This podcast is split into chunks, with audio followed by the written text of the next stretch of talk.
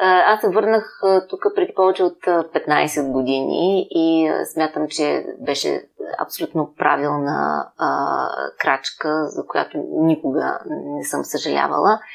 А, ами много са предимствата в България. От професионална гледна точка предимствата са, че има възможности за развитие, има възможности човек а, да се занимава с а, нови неща, които ги няма, било то на пазара, било то като, като структури и да изгражда нещо, което малко или много в а, западния свят е доста по-установено, доста по-развито и, и, и там е по-трудно нали, да се достигне някакво такова а, ниво сравнително бързо.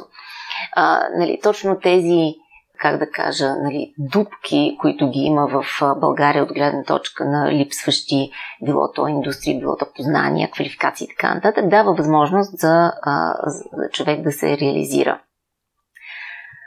Това винаги съм го повтаряла през годините, когато а, бях в аутсорсинг индустрията, когато се срещнах с много млади хора, които постоянно се питаха а, дали да не заминат в чужбина и, и им се струваше, че там ще е по-добре и по-интересно от професионална гледна точка. Нали, нека да се абстрахираме от материалните а, нали, условия, заплащане и така нататък, но чисто от развитие, професионална гледна точка, това винаги съм обяснявала, че според мен дадени сфери в България има възможност за много по-бързо кариерно развитие, по-интересно, по-гъвкаво, с по-широк диапазон на отговорности, на неща, които да се правят, отколкото в едни много структурирани, големи организации в Западна Европа, където нещата са доста канализирани, доста тесни, профилирани и така нататък.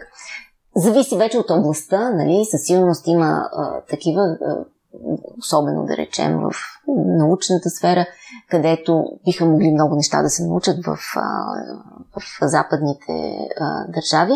Въпросът е, че тук наистина има много възможност за развитие. И съм наблюдавала през годините млади хора, които започваха с нали, в аутсорсинг индустрията, като телеагенти на телефон и 10-12 години по-късно са едни а, утвърдени менеджери, които са видяли страшно много неща а, през този професионален път, който са извървяли и в момента отговарят за в някои случаи за екипи от хиляди хора, което е почти невъзможно да се постигне в едни по-утвърдени организации, било то в Париж или в Лондон.